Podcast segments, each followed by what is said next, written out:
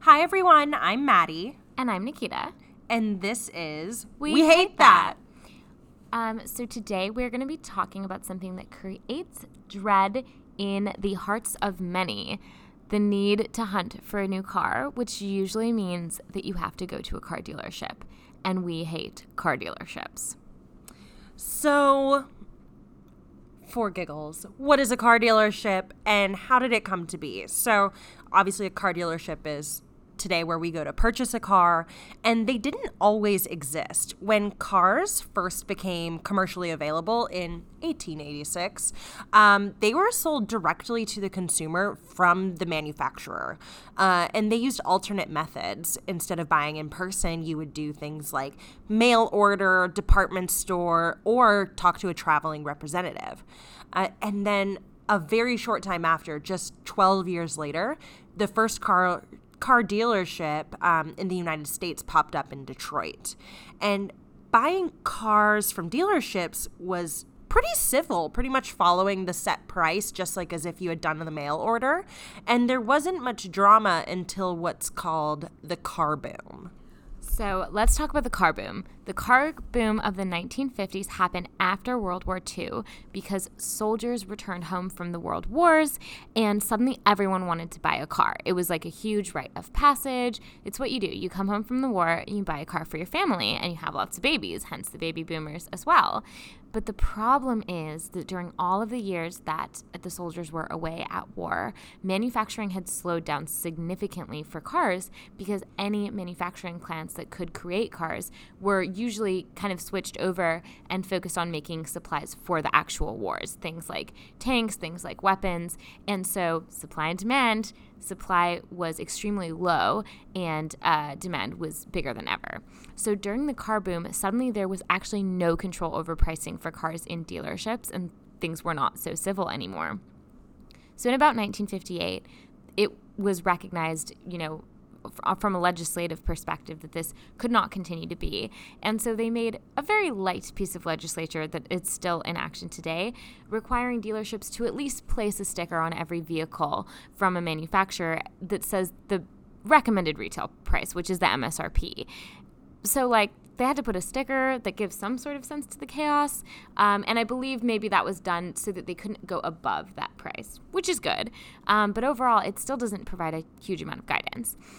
Um, also, it's worth noting that these car dealerships used to be primarily for new cars because, of course, at the time it was mainly a new thing and, and people were buying cars for the first time. Um, and whenever anybody did need to sell a car, um, they would usually do it just consumer to consumer. They'd use the classifieds or word of mouth and sell their car to another family.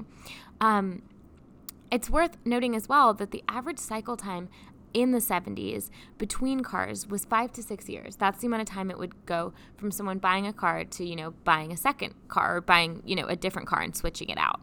However, as soon as the lease became a thing, um, it encouraged people psychologically to change their cars more often. Since the, I guess, length of time for the average lease is about three years, suddenly psychologically people started to think that they needed to buy a new car every two to three years, which created a skyrocketing demand um, and supply of used cars on dealership lots.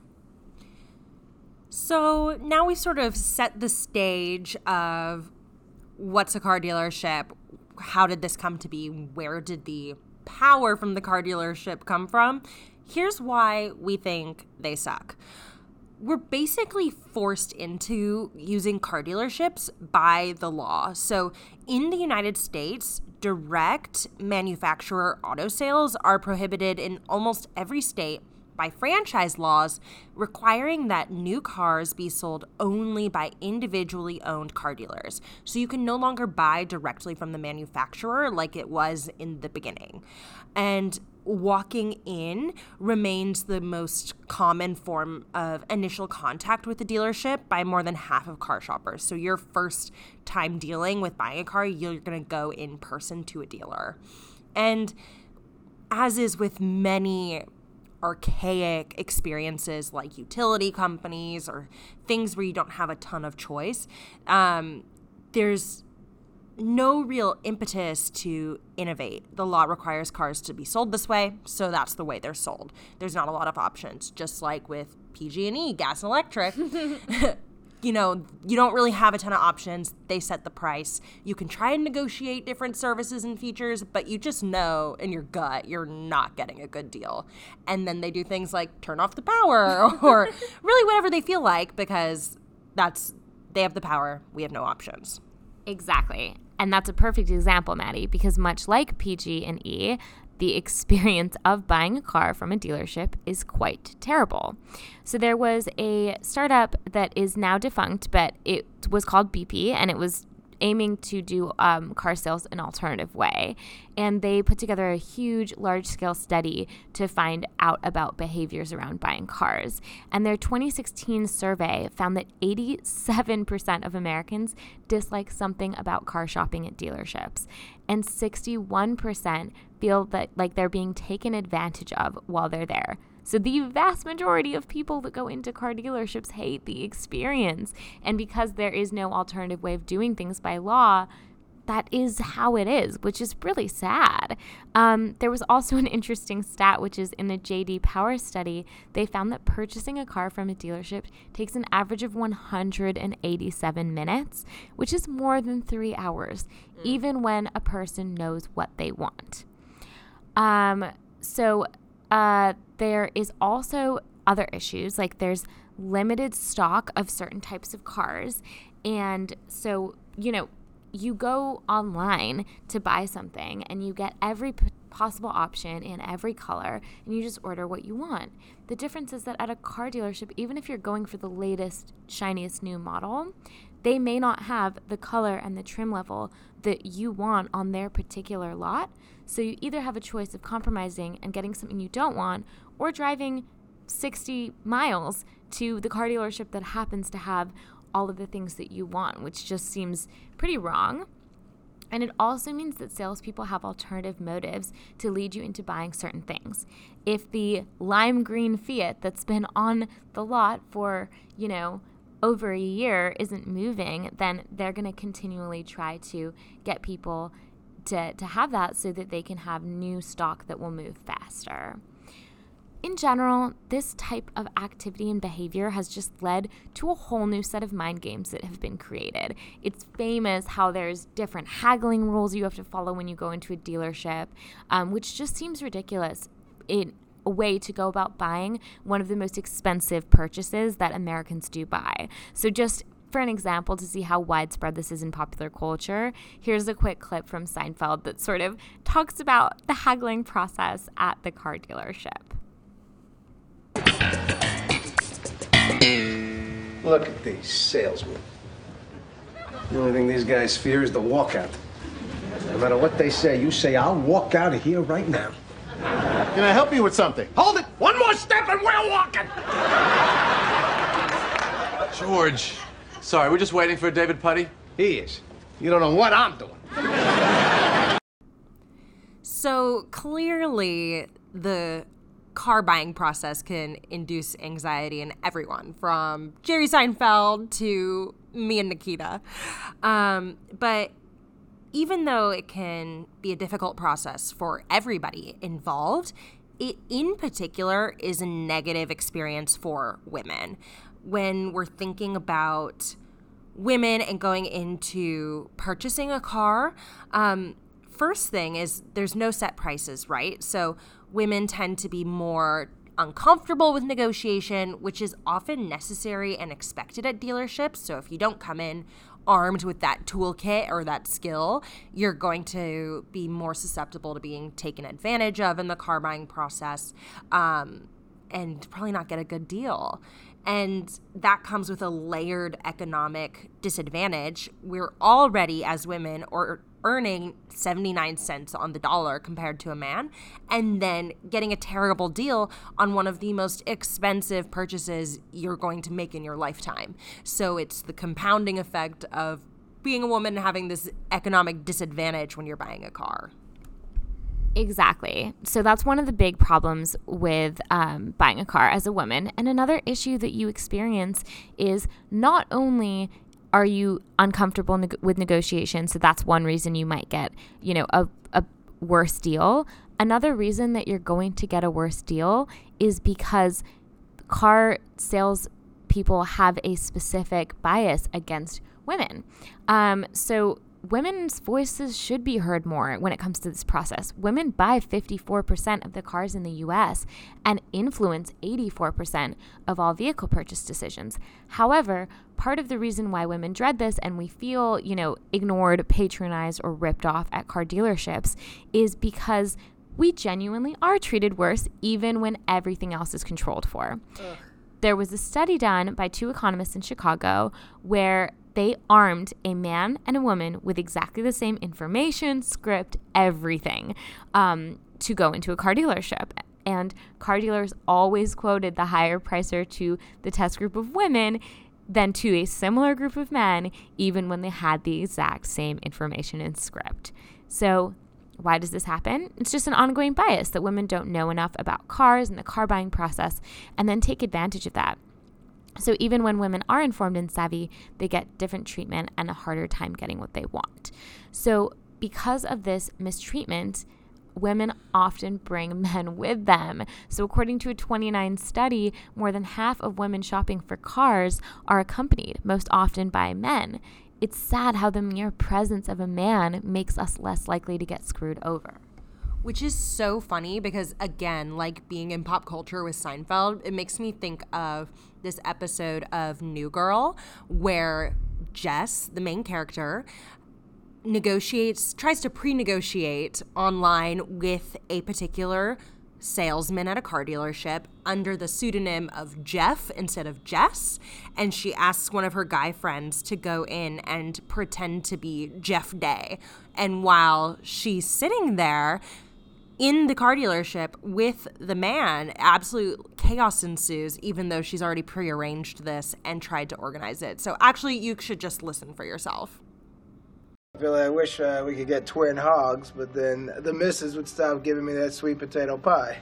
you know, Jeff Day, I need my sweet potato pie every four hours. Ain't that right, baby? I married a hungry man. If you're open to other options, we just got a consignment of vehicles that we are looking to move at rock bottom prices. I had my heart set on that cute little car that you showed me in that email you wrote. had a really big makeup mirror, and I sure was excited about it. There's no harm in hearing what the catch of the day is, right? No harm. Exactly. Billy, Jeff needs to take his omega 3 pill. Could you grab us a glass of water? Not a problem. I got a bad ticker myself. I hit him right where I wanted him. He's trying to bait and switch us, and you're gobbling it up like an old king with a turkey leg. You're leaving money on the table. I can smell it. Watch, I'm gonna string him along, and then I'm gonna get you a better deal. He thinks he's fishing for me. Nah, I'm fishing for him, but from the water. You're way over your head. Right where a fish wants to be. So obviously that's pretty funny and exaggerated, but I think the premise is not too far fetched. Also, the other funny thing to consider is that Seinfeld was in what, the late 80s, early 90s, and New Girl is in the late 2000s, and the same message is being portrayed. So it's funny because I know it's it's humorous to call Seinfeld a pop culture reference when it is so outdated, but clearly it's not. And it's funny to see the common thread actually between these two clips so far apart from one another. That's so true. Ugh, and and so these are all, you know, fun examples or examples from media and from studies, but we wanted to talk about our personal experience, of course. And in my personal experience, I've actually never bought a car.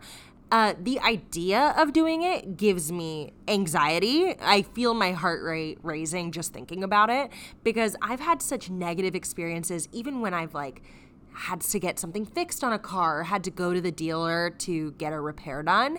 It's been so wildly unpleasant. Like driving really far, it's expensive. It's always a man in there trying to deal with you, and I hate it. And I always had to bring my dad, and I'm nervous now that I'm a real adult and I can't bring my dad with me to the car dealer. I hope I never have to buy a car. Just I hope they all get automated and then um, nobody ever has to drive again.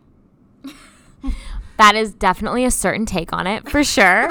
um, and I'm with you, girl, but it sucks that it's probably going to be the reality for at least a little bit longer.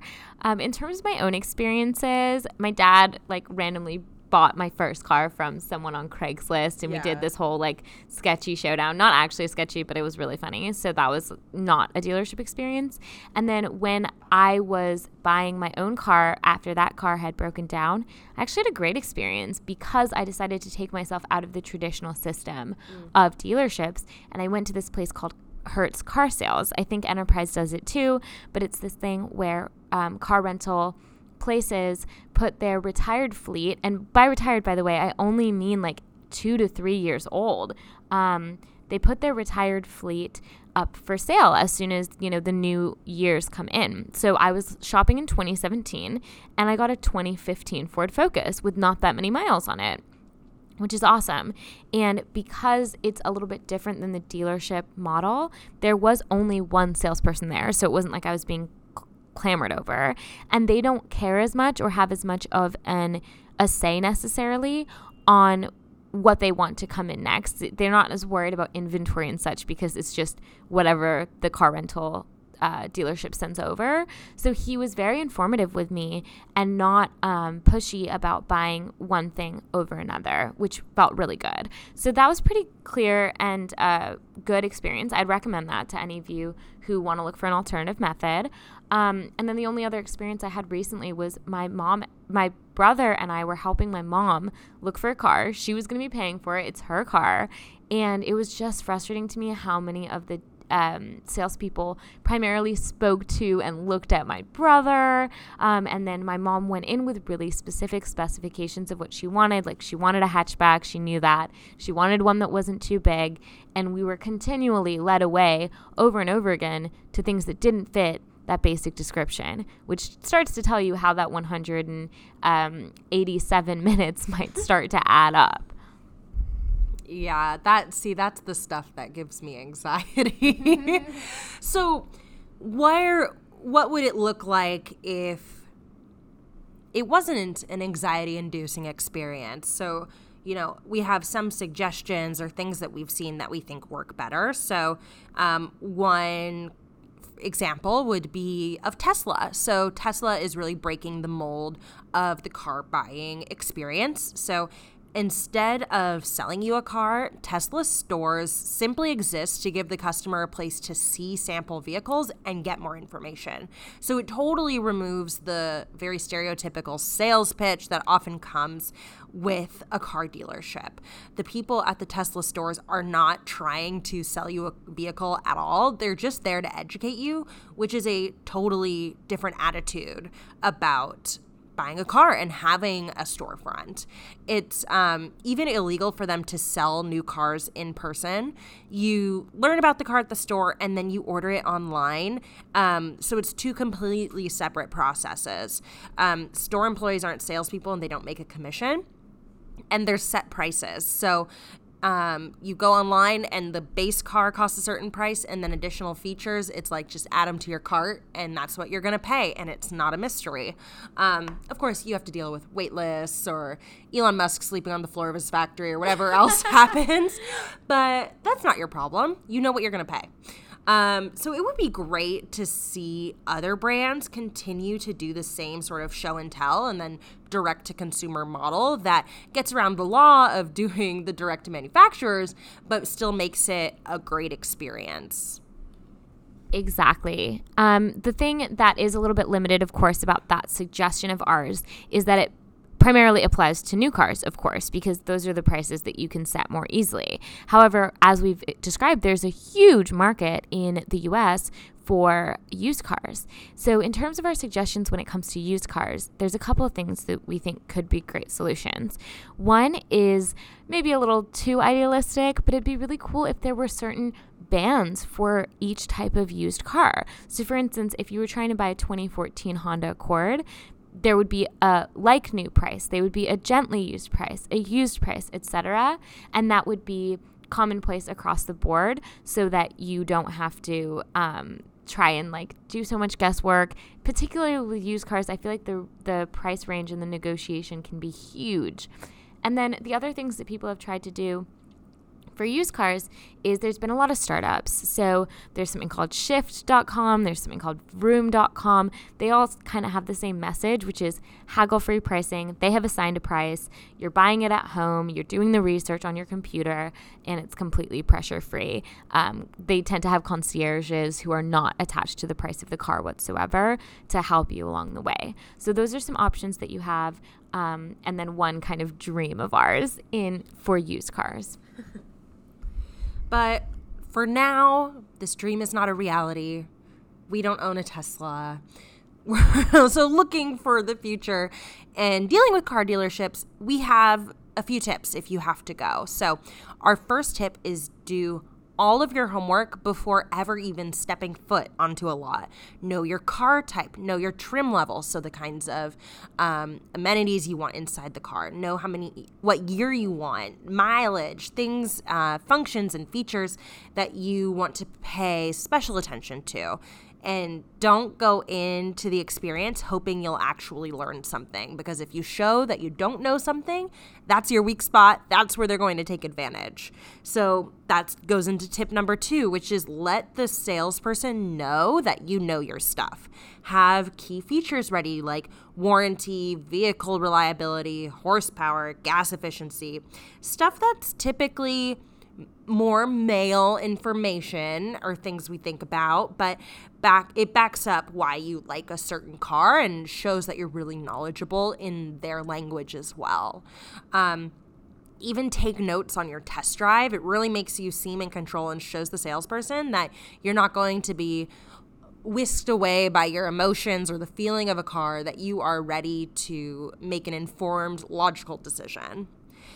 And our final tip is to negotiate always, every single time, even if the first price they give you is already discounted, even if it's in your price point, it can go lower. Um, don't let your information slip. So have it in mind how high and will uh, low you're willing to go, and what your financial situation is. Just have that in mind. Make sure you know your bottom line, and be willing to walk away. Just like um, the Jerry Seinfeld clip, if you got to walk, you have to be willing to do so, and um, hopefully they'll respect that as well. So that's our episode for today. We hope that you've learned a little something, or at the very least, can commiserate with what we're saying. Um, and we did want to do a special little sign off today and let you know that this has been our seventh and final episode of our very first season. For those of you who have watched or listened rather to all of our episodes, we really appreciate your support. It's been so fun. We started at the end of August and now we're here towards the end of December. So it's been an incredible um, few months. It's been it's been great. We're so excited to bring you um, some all new topics in season two, and we'd also love to hear from you about what you want us to bring to you in season two, which is coming at an undisclosed time in 2020 in a couple months. some at some point, um, we gotta you know leave some mystery and get the get the real. Uh, buzz going. and um, so, yeah, we want to hear from you just about what you thought about this season or what you'd like to see next season. So, feel free to reach out to us through any of our channels. We're on Instagram at We Hate That Podcast. We are on Twitter at We Hate That Pod uh, or Gmail. You'd be the first person to email us other than any of the accounts that we have. um, so, We Hate That Podcast at gmail.com. Uh, and we'll, we'll miss you guys for now, but we're really, really looking forward to bringing you all new stuff um, in 2020. And remember, we hate that, but we love you.